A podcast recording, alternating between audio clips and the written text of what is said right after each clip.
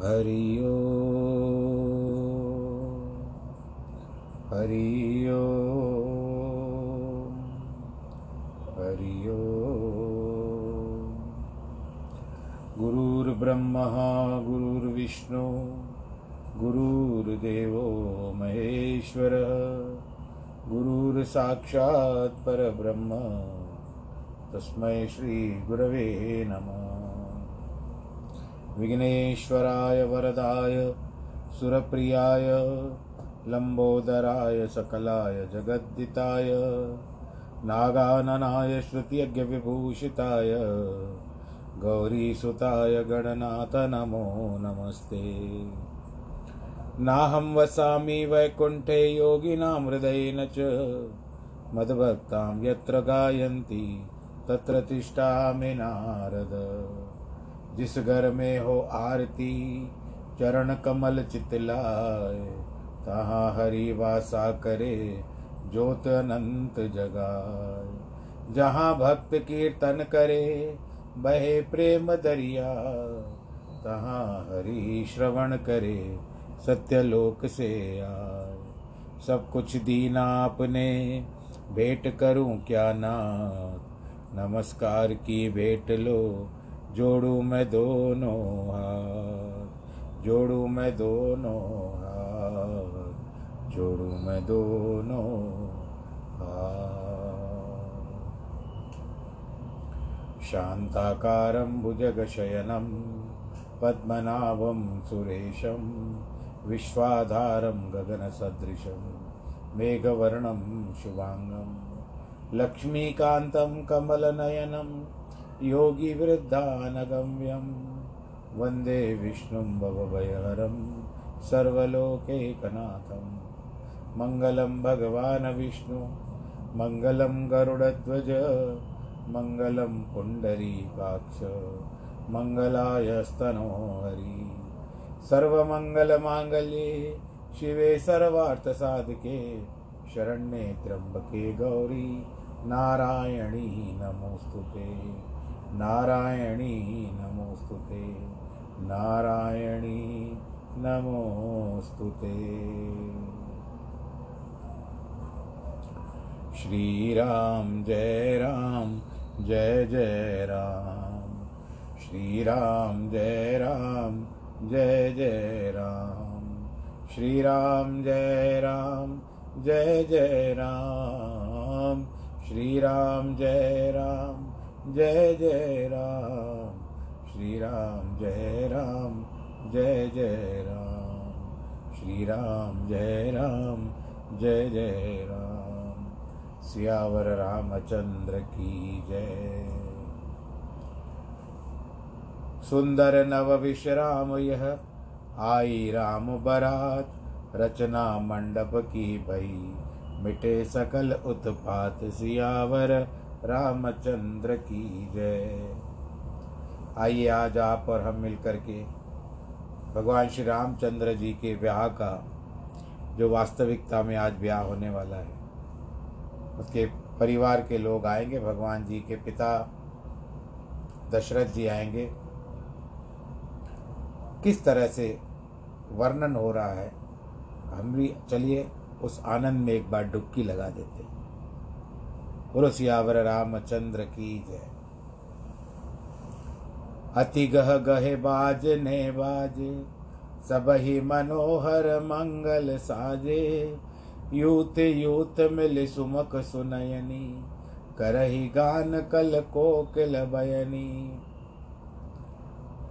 अतिक ने बहुत घने घने बाजे बजने लगे, बहुत और सबने मंगल, मनोहर मंगल सजाए। सुंदर सुख और सुंदर आँखों वाली कोकिल कंठी स्त्रियाँ। कोकिल कंठी का मतलब होता है कि जिस तरह से सुंदर बोलती है, सुंदर जिनकी आवाज़ है। जैसे हमारी गायिका लता मंगेशकर जी है तो इनका कोकिल कंठ है। बड़ा मधुर गाती है और भगवान करे दीर्घायु हो, उनकी स्त्रियों के झुंड के झुंड मिलकर के अच्छी अच्छी वाणी से गान करने लगी। जनक जी के सुख का तो वर्णन ही नहीं हो सकता। मानो, जन्म के दरिद्र दान पा लिया। कि जिस तरह से अचानक भाई बचपन से भूखा था, किसी ने बहुत कुछ दे दिया खाने को। दुख छूटने से जानकी जी ऐसे प्रसन्न हुई जैसे चंद्रमा के उदय होने पर। चकोर का बच्चा आनंदित होता है।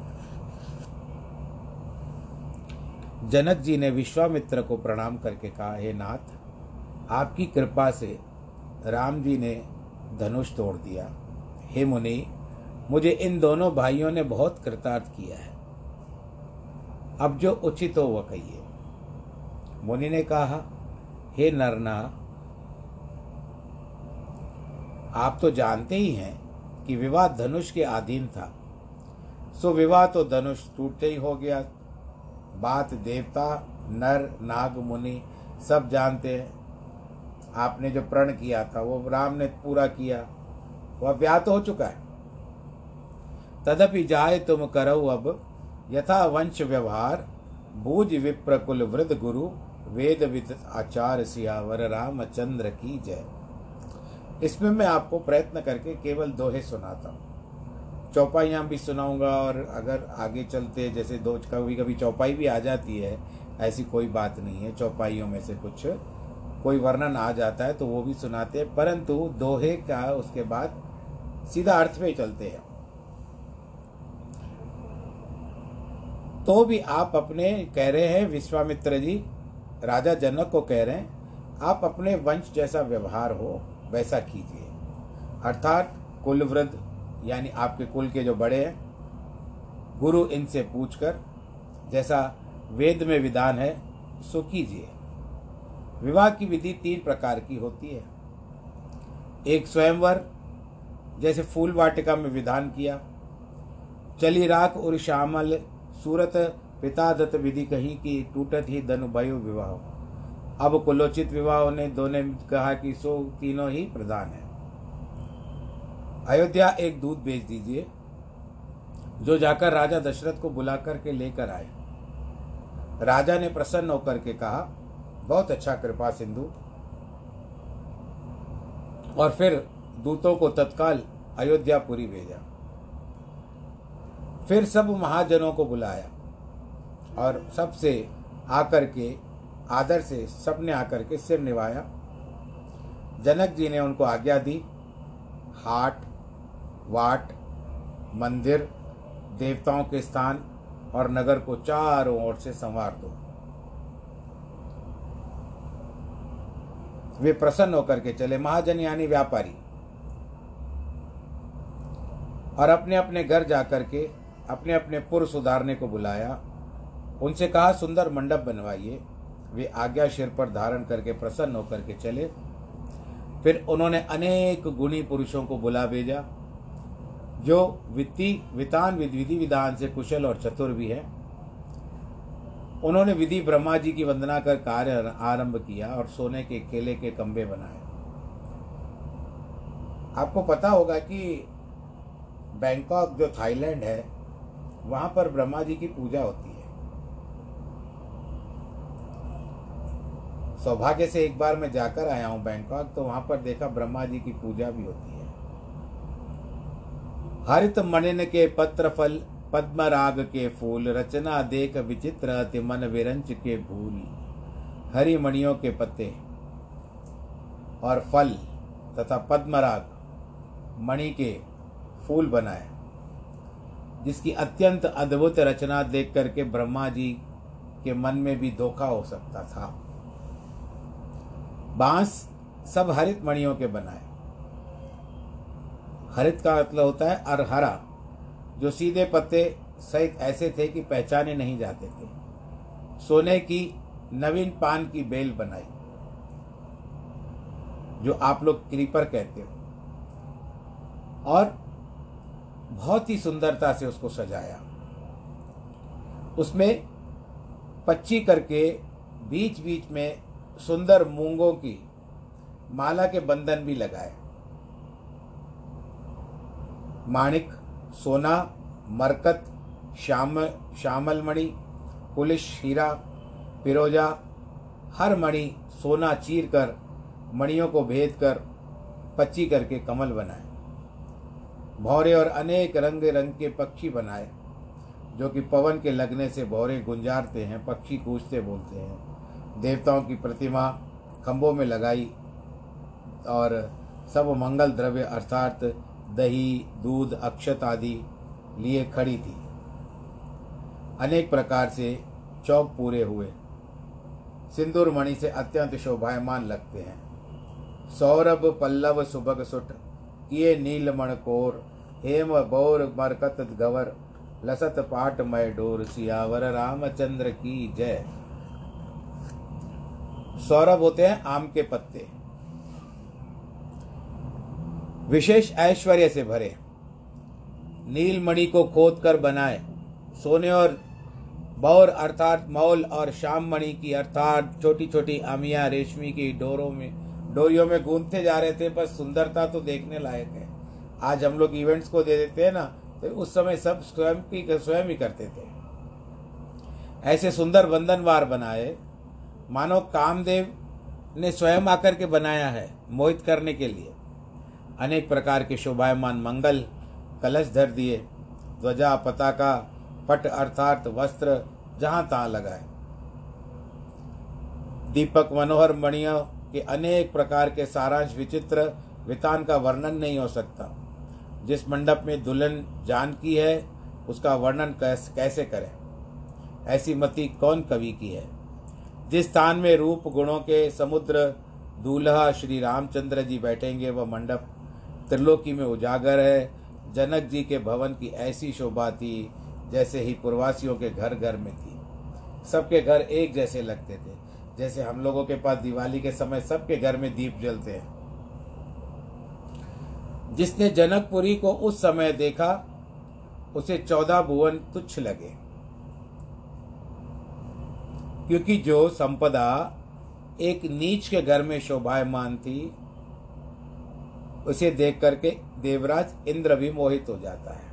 यानी गरीब से गरीब के घर में भी जो वहाँ पर निर्धन था, उसके घर में भी बहुत अति शोभामान हो गया था, जिसको देख करके इंद्र तक को लज्जा आ जाए। जिस नगर में लक्ष्मी कपट से नारी का सुंदर वेश धारण किए वास करती है, उस पुर की शोभा कहते हुए शेष यानी शेषनाग और माता सरस्वती भी सकुचाती है। इधर दूत श्री रामचंद्र जी के पवित्र नगर में पहुँचे। उसकी सुंदर शोभा देख करके प्रसन्न हुए। हम भी कभी किसी और प्रदेश में जाते हैं, किसी और नगर में जाते हैं तो वहाँ की बनावट देख करके हमको भी अच्छा लगता है, ये अच्छा था, वो अच्छा था। फिर राजा के दरवाजे पर उन्होंने खबर की राजा दशरथ ने सुनकर उनको भीतर बुला लिया। तब प्रणाम करके उन्होंने पत्री दी। राजा प्रसन्न होकर के उठाकर आप ली। पत्री बांधते ही उनके नेत्रों से जल भर आया शरीर रोमांचित हो गया और पुलकित हो गया। छाती भर गई। आँखें भर आई थी। यह राम लक्ष्मण हाथ की सुंदर ला, राम लक्ष्मण के हाथ की सुंदर चिट्ठी है। ऐसे कहते रह गए, कुछ बनते नहीं बनना। आपने वो गाना सुना है ना? चिट्ठी आई है आई है, चिट्ठी आई है। बड़े दिनों के बाद हम बेवतनों को याद, वतन की मिट्टी आई है। खैर, वो तो हमारे फौजी भाइयों के द्वारा जो बनाया गया फ़िल्म का गीत है। परंतु यहाँ पर ये पुत्र हैं, जिनका पत्र पा करके पिता द्रवित हो गए और नेत्रों से सजल, नेत्र सजल हो गए उनके। किस तरह से लगता होगा, आप भी बताइए वातावरण।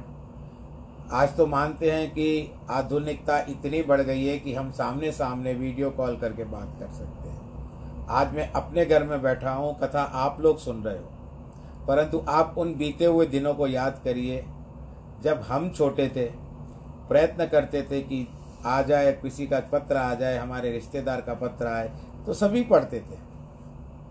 मामा जी का पत्र आया है भाई, चाचा जी का पत्र आया है, चाची जी ने लिखा है, बहन जी ने लिखा है, दीदी का पत्र आया है, जीजा जी ने लिखा है तो वो समय था पत्रोच्चार होता पत्रों का व्यवहार होता था। और आज जब बटन दबाओ, सामने वाले से बात करो, बोलो, नारायण भगवान की जय। आज ये चिट्ठी हाथ में है, पुत्रों के द्वारा लिखी हुई है। कुछ शब्द नहीं निकल रहे हैं।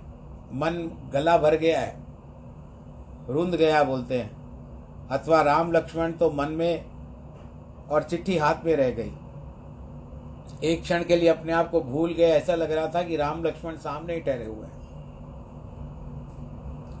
भला बुरा कुछ नहीं कहा, आनंद में मग्न हो गए, फिर धीरज धर करके अपनी आँखों को पोछा, पत्री बांचनी शुरू कर दी, और सारी सभा के बीच में जब वो चिट्ठी पढ़ी, पत्री पढ़ी तो सुन करके सब लोग प्रसन्न हुए। और सबने तारी बजाई, आप भी बजा बोलो, सियावर रामचंद्र की जय। जो सुना था श्री रामचंद्र जी जनकपुर में और अब चिट्ठी निर्णय हो गया, चिट्ठी भी है। पता चल गया था कि जनकपुर गए हैं, पर उसमें अब चिट्ठी में सब ब्यौरा आ गया, वर्णन आ गया था। कहीं खेल रहे थे, वहाँ पत्री आने का समाचार सुन करके भरत, शत्रुघ्न दोनों भाई आए और अति स्नेह से सकुचा कर पूछने लगे, पिताजी चिट्ठी कहाँ से आई है?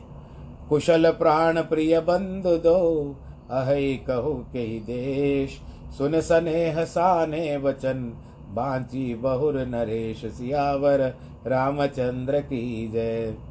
प्राणों के प्यारे, हमारे दोनों भाई कुशल तो हैं, और किस देश में है कहिए?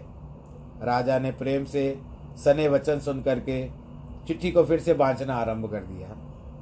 इसमें क्या लिखा हुआ है कि अनंत श्री राम महा, श्री महाराज, अपराधी, अपराध, अपराजिता अपराजितारी राज, सकल महाराजन, शिरताज जगत लाज को जहाज़ गरीब नेवाज महामंदी मंडल, महेंद्र सुरेंद्र के समकर काज। यहाँ सब कुशल है। इत्यादि सब लिखा हुआ था। पत्री सुनकर के दोनों भाई भी खुश हो गए।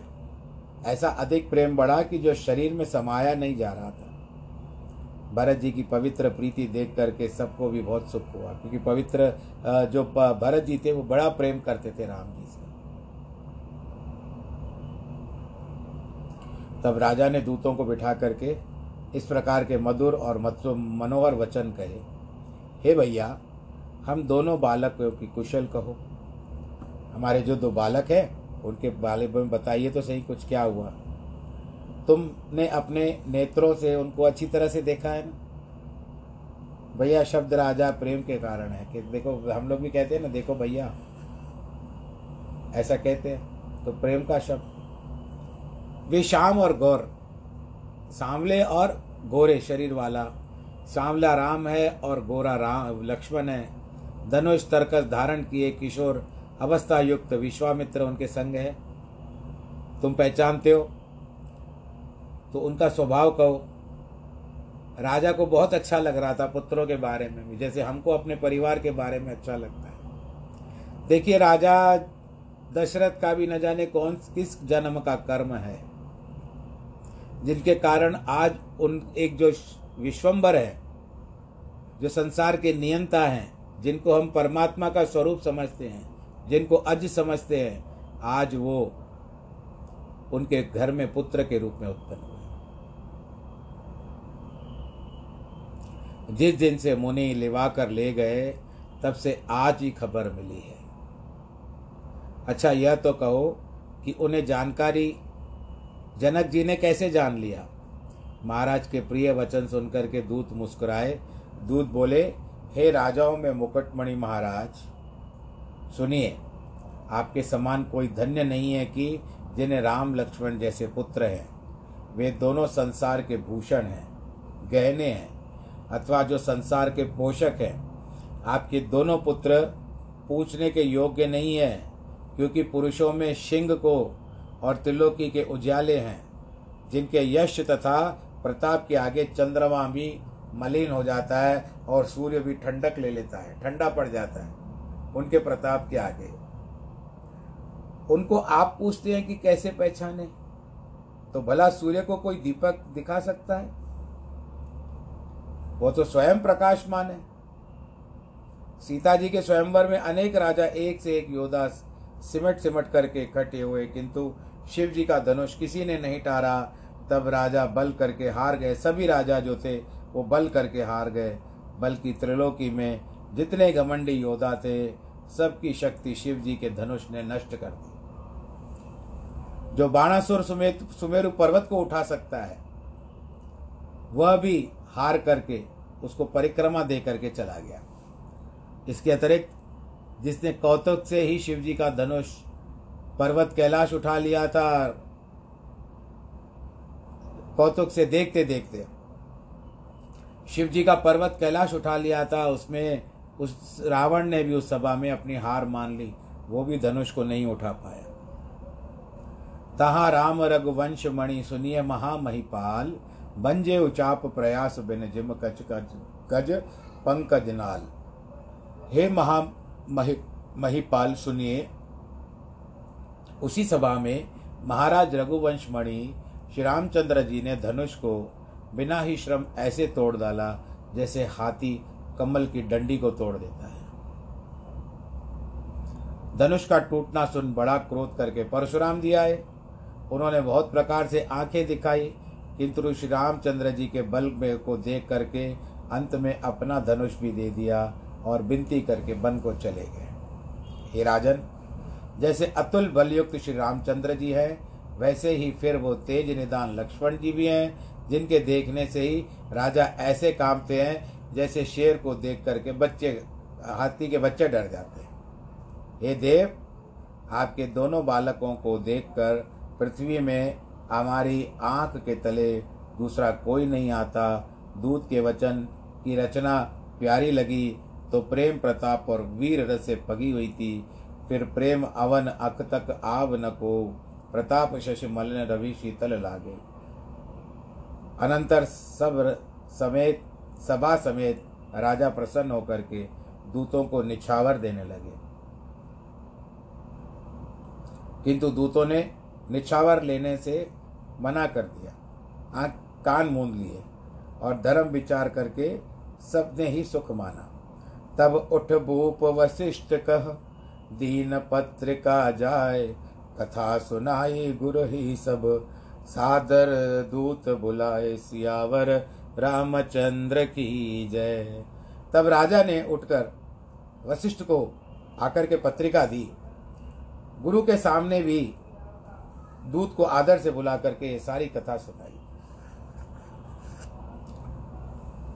यह सुन करके मुनि अत्यंत सुख पाकर के बोले, पुण्यात्मा, पुरुषों की पृथ्वी सुख से भरी है।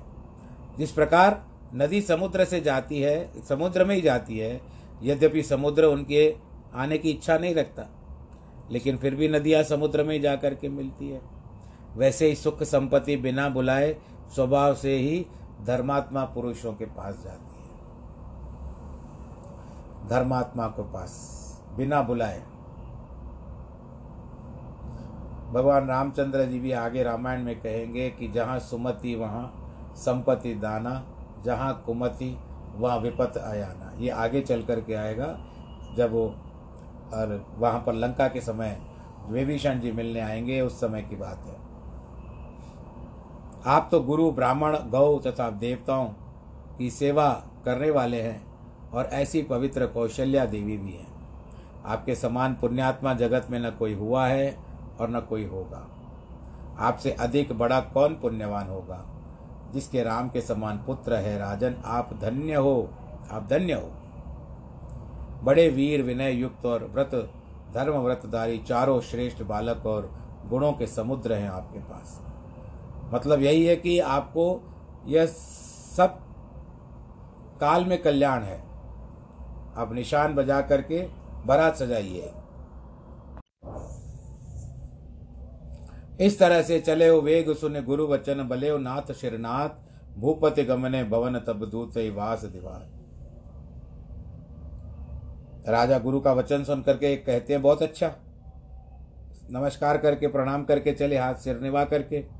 और दूतों को अच्छे स्थान पर ठहरा करके फिर आप रनिवास में गए जहाँ पर रानियाँ रहती हैं। और इसको अंतपुर भी कहा जाता था। वहाँ राजा ने सब रानियों को बुलाया।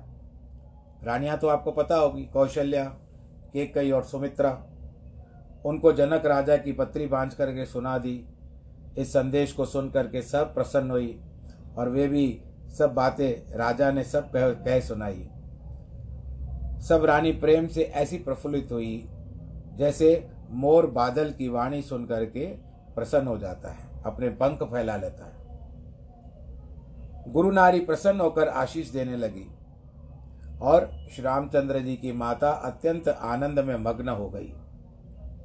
परस्पर अत्यंत प्या, प्यारी पत्री लेती है हृदय में लगाकर अपनी छाती ठंडी करती है अपने हृदय से लगा लिया। राम लक्ष्मण की सुंदर कीर्ति और करणी बारंबार राजा ने वर्णन की है। यह सब मुनि की कृपा है। ऐसा कहकर राजा दशरथ जी द्वारे चले गए। तब इधर रानियों ने ब्राह्मणों को बुलाया। उनको आनंद सहित दान दिए। तब वे ब्राह्मण शुभ आशीर्वाद देते हुए चलते हैं। याचक लिए अहंकार, दीन निछावर कोट विद चिरजीव सुतचार चक्रवर्ती दशरथ के, फिर मंगताओं को बुला करके अनेक प्रकार का निछावर दिया। वे कहने लगे कि चक्रवर्ती महाराज दशरथ के चारों पुत्र बहुत काल तक जीते रहे। इतना दान पाया कि वो तो बहुत सारा आशीर्वाद दे करके जा रहे हैं। इस प्रकार कहते चले, अनेक वस्त्र पहनते हुए वस्त्र प्रसन्न होकर के गनगोर बाजे बजने लगे। ये समाचार सब लोगों ने पाए और घर घर बधाइयाँ बजने लगी। इस प्रकार कहते चले, ये आनंद मिथिलापुरी पत्र द्वारा आया जो प्रथम राजा दशरथ जी के हृदय में पड़ा। वहाँ से उमंग कर राजसभा में पहुँचा। वहाँ से जो चला तो उसके गुरु के महल में प्रवेश किया। वहाँ से उमंग कर राजा राजमहल में आया। राजमहल से उमंग कर नगर में भरा और फिर उसकी सीमा तोड़कर चौदह भवन में यह फैल गई बात। जानकी से श्री रामचंद्र जी का ब्याह हो रहा है। यह शुभ समाचार सुन करके लोग मार्ग, ग्रह और गली संवारने लगे। लेकर आ लेकर भाई वो ले फूल ले आ, पान पत्ते ले आम के पत्ते ले आ, तोरण ले आ, बंधनवार ले आ, घर को सजाए कि रामचंद्र जी की शादी है। यद्यपि अयोध्या सदा का शोभायमान है। कारण कि रामपुरी मंगलमय, सुख करने वाली और पवित्र है।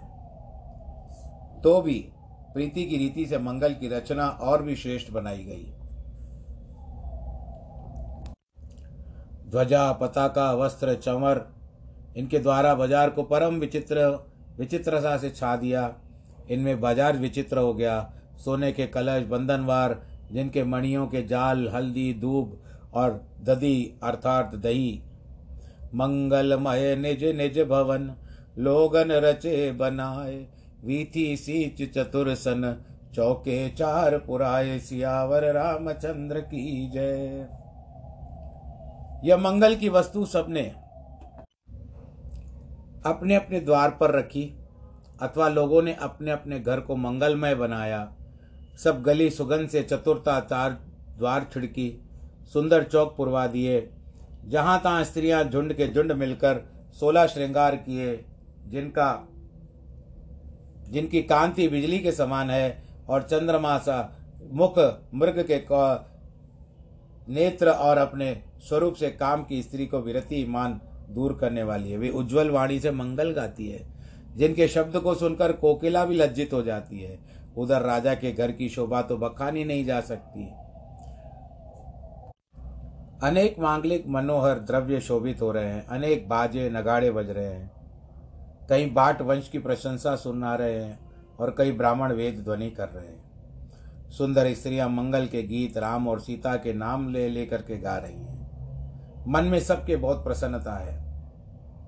शोभा दशरथ भवन की को कवि बरणे पार, जहाँ सकल सुर शीर शीश मणि राम लीन अवतार, सियावर रामचंद्र की जय। निदान महाराज, दशरथ जी के घर की शोभा कौन वर्णन कर सकता है? जब देवताओं के मुकुटमणि श्री रामचंद्र जी ने जहाँ अवतार लिया है, फिर राजा ने भरत जी को बुला करके कहा, तुम जाकर के घोड़े, हाथी और रथ सजाओ। शीघ्र ही रामचंद्र जी की बारात में चलने की तैयारी करो। यह सुनकर दोनों भाई प्रसन्न होकर पुलकित होकर के चले। भरत जी सब दरोगा बुलाए और उनको आज्ञा दी कि प्रसन्न होकर के उठ चले। उन्होंने जिस रंग के घोड़े, जिस रंग की जीन, यानी साज चाहिए, वैसे ही सजाया। इसके भांति भांति श्रेष्ठ घोड़े अधिक शोभित हुए। तब सुंदर जिनकी श्रेष्ठ करनी है, कैसी श्रेष्ठ करनी है कि पृथ्वी को लोहे के समान जलती जानते हैं, अर्थात वैसे ही जलती हुई पृथ्वी पैर नहीं रखना चाहता। जैसे घोड़े ऐसे चंचल है कि पृथ्वी पर पैर नहीं रख सकते। उन सब वे कुछ छैल सवार हुए। भरत के समान राजकुमार है। सुंदर और सब गहने पहने हुए चल रहे हैं। छरे छबीले छायस सब। शूर सुजान नवीन युगपतिचर असप्रा असवार प्रति, जो कला प्रवीण, सियावर रामचंद्र की है। शूल, चतुरता, नवीनता, सब, कुछ पैदल, कुछ तलवार लिए हुए इत्यादि चल रहे हैं। बड़े रणगाड़े वीर विरत बांधे हुए निकल करके पुर के बाहर खड़े हो गए, तैयार हो गए हैं सब लोग। और घोड़े भी दिखाई दे रहे हैं। रथ, रथों के सारथियों ने भी विचित्र रथों को सजा दिया। सुंदर दिखाई दे रहे थे वो भी। श्यामकरण के अगण अगणित घोड़े थे, काले। और उनको भी सारथियों ने रथ में जोत लिया था। असंख्य है। इस तरह से जो जल में भी अधिक थल के समान चलते हैं, ऐसे अधिक वेग का टाप भी नहीं डूबता। चढ़ चढ़ रथ बाहर नगर लागी जुरन बरात, होत शकुन सुंदर सबई जो जही गा कारज जात। रथ पर चढ़ करके नगर के बाहर बरात जुट, जुटने लगी। सबको अच्छे शकुन दिखाई देने लगे, अर्थात जो पुरुष जिस कार्य को जाए, अच्छे शकुन हो जाए। नवीन हाथियों की भी शोभा सज गई। मतवाले हाथी दिखाई दे रहे हैं। और जिस तरह से उनकी उपमाएँ हैं उनके अनुसार ही बनाए गए थे। विचित्र रूप से सजाए गए थे हाथियों को। और भी अनेक प्रकार के वाहन सुंदर पालकी वाहन उनके से कहते हैं। वो भी तैयार हो गए। मागध सूत बाट ये जो बंदीजन गा, गा, गीत गाते रहते हैं गुणों के गाने वाले हैं वे भी बैठ करके चलते हैं। खच्चर ऊट वृखब यानी बैल अनेक जाति के अगणित वस्तु भी चलते हैं। करोड़ों बहंगिए लिए कहार चले। अनेक वस्तु भर रही थी, उनका पार कौन नहीं पा सकता। सबके उर निर्मर, हर्ष, पुरित पुलक शरीर। कबही देखिए नयन भर राम लखन दो वीर। सियावर रामचंद्र की जय। आज ये पुलिस वैन बहुत सता रही है। पर क्या करें? इसी समय जब भी कथा करने करने के लिए बैठता हूँ, ये सब आ जाते हैं। बस आप प्रार्थना करिए कि जल्दी एक अपना विशेष रूम बना दूँ और साउंड प्रूफ वो रूम बना दूँ और जिसमें आपको कोई, जो जिसको डिस्टरबेंस कहते हैं, वो ना हो और मैं आराम के साथ कथा कर पाऊँ और आप तक पहुँच पाए। बस मैं भी राम जी से यही प्रार्थना करता हूँ कि एक विशेष कमरा, विशेष कक्ष बनाने के लिए मुझे आशीर्वाद प्रदान करें। पर भगवान जी की कृपा जब होगी तब होगी।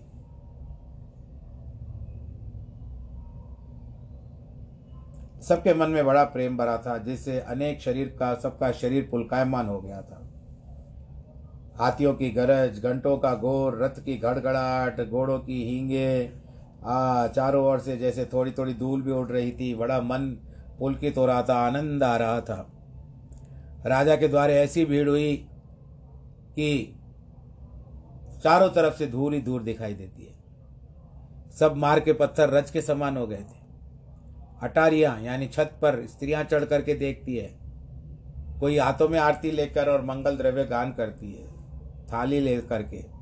वे स्त्रियाँ अनेक मनोहर गीत गाती है। दोनों सुंदर रथ महाराज के पास आए, जिसका वर्णन शारदा भी नहीं कर सकती। एक रथ राजसी अर्थात राजा योग्य और दूसरा तेज विनिदान वशिष्ठ के लिए। ते रथ रुचिर वशिष्ठ का हर्ष चढ़ाई नरेश आप चढ़े चंदन सुमर। हर गुरु कौर गणेश उस सुंदर रथ के ऊपर महाराज ने वशिष्ठ को चढ़ाया। आप भी प्रसन्नता से शिव, गुरु, पार्वती और गणेश जी का स्मरण करके बैठ गए रथ पर, दूसरे रथ पर। वशिष्ठ के संग महाराज ऐसे शोभित हो रहे थे, जैसे देव गुरु बृहस्पति, गुरु संग है। राजा कुल की रीति सब करके देखा, राम को सुमर और गुरु की आज्ञा पा करके पृथ्वी पर शंख बजाया। देवता उस बारात को देख करके बहुत प्रसन्न हुए। यह कोलाहल हाथी घोड़ों के गर्जन के साथ हुआ। आरंभ करने की थी। शंख बजाते ही आरंभ करने की थी बारात। घंटों और घंटियों से शब्दों को वर्णन नहीं किया जा सकता। अंकन अर्थात तुरंग नचावई कुंवर बर, अंकन मृदंग निशान। नागर नट चित वही चकित डिगई न ताल बदान, सियावर रामचंद्र की जय। अंकन अर्थात सुन सुन सुनकर मृदंग और निशाने जा करके नट ना, नाचने लगे। बराती बन करके किसी की उनकी शोभा का वर्णन नहीं हो सकता था। दायनी और कौआ अच्छे खेत में बैठा हुआ नौले का दर्शन करके किसी ने पाया। पीठ में स्पर्श करके तीन प्रकार की शीतल मंद सुगंध वायु चलने लगी। और गाय सम्मुख होकर के बच्चों को दूध पिलाती है ये अच्छे शगुन होने लगे। सामने ददी और मीन मछली आई, हाथ में पुस्तक लिए, दो श्रेष्ठ ब्राह्मण आए। और ये सब अच्छे शगुन होते हैं। जब आप, जब यात्रा पर निकलो तो मंगल भय कल्याणमय, अभिमत फल दातार जन सब सांचे हो नहित, भय शकुन एक बार। मंगल, कल्याण, अभिमत, वांछित यानी फल के दाता और सब शकुन मानो एक तरफ़ से होने लगे। ये सब मंगल शकुन थे। ऐसा विवाह सुन करके शकुन भी प्रसन्न होकर के नाचते हैं। सूर्य कुल केतु महाराज दशरथ जी को आता देख करके जानकर जनक जी ने मार की नदियों को में जो नदियाँ थी, उनके ऊपर पुल बंधवा लिए थे।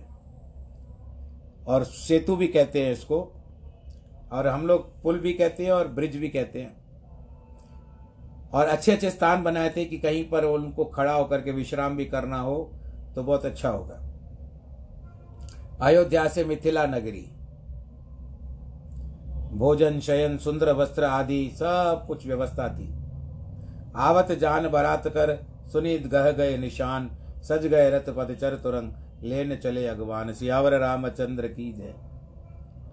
मिथिलावासी, मनुष्य, ये सुनकर के कि बारात आ रही है, वो सब तैयार होकर के चलते हैं। सोने के कलश अच्छे अच्छे थाल उनके हाथों में हैं। अनेक प्रकार के फल, सुंदर शोभायमान वस्तुएँ हैं उनके हाथ में। मंगल के शकुन है, सुगंध सामग्री है, राजाओं ने भेजी थी। और अगवानियों में जब बारात देखी तो मन में आनंद हो गया, शरीर पुलकित हो गया। हर्ष परस्पर मिलन हित कछुक चलक वाग मेल, जनु आनंद समुद्र दुई मिलत विहाई सुहेल सियावर रामचंद्र की जय। प्रसन्न होकर मिलने के अर्थात दोनों ओर से बाघ मेल, अर्थात सवारों ने घोड़ों की बाघ डीली की दी उस समय ऐसा विदित होता था, मानो आनंद के दो समुद्र अपनी मर्यादा को छोड़ करके मिलने के लिए चल रहे हैं। फूल बरसा के देवताओं की स्त्रियाँ करते, स्त्रियों की देवताओं की स्त्रियाँ गा रही है, फूल भी बरसा रही है। प्रेम समेत राजा ने सब पदार्थ लिए, फिर बख्शीश हुई, अर्थात सबको दान दिया गया, कोई भी रुका नहीं वहाँ पर, सबको दान प्रदान किया गया।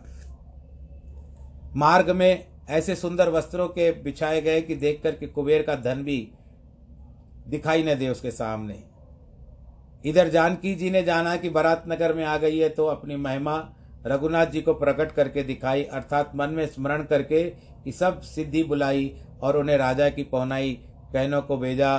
सिद्धि जब सिय आयुष सुने ही गई का जहाँ जनवास, लिए संपदा सकल सुख सुर पर भोग विलास, सियावर रामचंद्र की जय।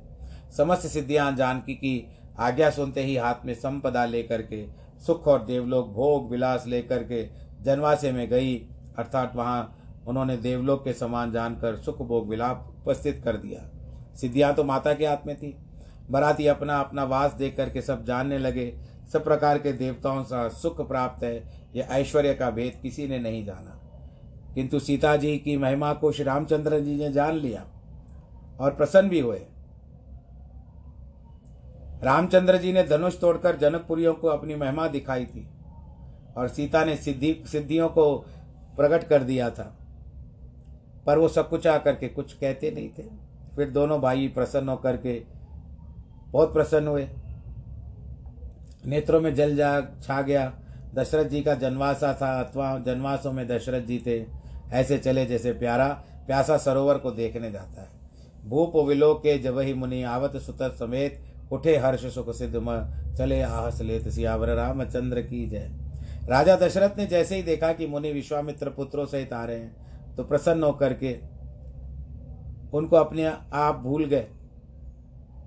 मुनि को राजा ने दंडवत किया। बार बार उनके चरणों पे की जो धूल थी अपने सिर पे लगाई। विश्वामित्र ने महाराज को हृदय से लगाया और आशीर्वाद दे करके कुशल पूछी।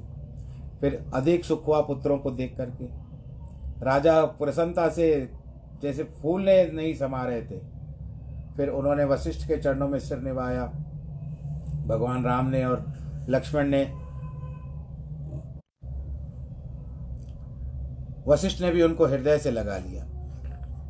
इस तरह से पुरजन, परिजन जाति जन यांचक, मंत्री, मीत, मिले यथावित सबई प्रभु, परम कृपाल विनीत सियावर रामचंद्र की जय। नगर के लोग, कुटुंबी, जाति के लोग, मंगता, मंत्री, मत, मित्र, सबके सब प्रभु रामचंद्र जी से यथा योग्य मिले। भगवान ने सबका प्रेम से स्वागत किया। रामचंद्र जी को देख करके भरत भी बहुत प्रसन्न होती है। तत्कालीन प्रीति, रीति बखानी नहीं जा सकती। पुत्रों सहित महाराज दशरथ को देख करके नगर के नर नारी भी बहुत प्रसन्न हुए। शतानंद और ब्राह्मण मंत्री, मागध, सूद इत्यादि सब बारात सहित महाराज का सम्मान करके अगवान आज्ञा मांग करके लौटे। बारात लगने से पहले आ गई थी। इससे अधिक आनंद हुआ। सब लोग ब्रह्मानंद का अनुभव करने लगे। ब्रह्मा से मानते हैं कि रात बढ़े अथवा लगन दिन बढ़े। राम सिय शोभा अवध, सुकृत अवध दो राज तपुर जन कही अस, मिले नर नाज समाज, सियावर रामचंद्र की जय। राम और सीता की शोभा की अलग ही मर्यादा है। जनक जी के पुण्य की मूर्ति जानकी जी है। दशरथ जी के पुण्य की मूर्ति श्री रामचंद्र जी हैं। इनके समान जगत में ऐसा न हुआ है, न होगा। जिन्होंने जानकी और राम की छवि देखी, वे वे तो बड़े पुण्यात्मा हैं। परस्पर कोकिला के समान बोलने वाली स्त्रियाँ कहने लगी, ये सुनैनी यह विवाह बड़े लाभ का है। बड़े भाग्य से विदाता ने यह बात बनाई है। हे सखी बार बार बारह ही बार स्नेहवश जनक बुलावो उसी लेन आई है बंधु दो, कोटिक काम कमनीय हे। सखी बार बार प्रेम से जनक जी को, जनक जी सीता जी को बुलाए करेंगे और करोड़ों काम के रोने वाली करेंगे। अनेक प्रकार से पहुनाई हुई सखी, भला ऐसी ससुराल किसको प्यारी नहीं लगती? एक ने कहा, मैं आज ही देख आया हूँ। मानो विधाता ने अपने हाथ से बनाए हैं। भरत राम एक ही सूरत के हैं और उनको तो एक एक की नर नारी पहचान ही नहीं सकते। उधर लक्ष्मण और शत्रुघ्न का भी एक जैसा रूप है। नक्शिक सब कुछ एक जैसा है। उपमा न कहो, कह दास तुलसी, कतहु कवि को विद कहे, बल विनय विद्याशील शोभा, सिंधु इन समय अहे, पुर नारी सकल पसारी अंचल विदहि वचन सुना वही व्याही व्याही यसुचार ही बई पुर हम सुमंगल गावही। तुलसीदास जी कहते हैं कि उपमा का कोई नहीं, उपमा कोई नहीं है, भला कवि कोविद किस प्रकार से कह सकते हैं। कह परस्पर नार बाल विलोचन पुलक सक सब करण करब पुरार पुण्य पयो निधि भूप दो आपस में स्त्रियाँ नेत्रों में जल भर करके पुलकित शरीर होकर के देखती है सकी सब मनोरथ शिव जी सबके पूरे करेंगे। मैं भी आज आपको यहाँ से कहता हूँ कि आप सबके भी भगवान शंकर जी मनोरथ पूर्ण करें, भगवान रामचंद्र जी और सीता भी आपके मनोरथ पूर्ण करें। यहाँ पर समय दर्शाता है, इति श्री रामचरित मानसे।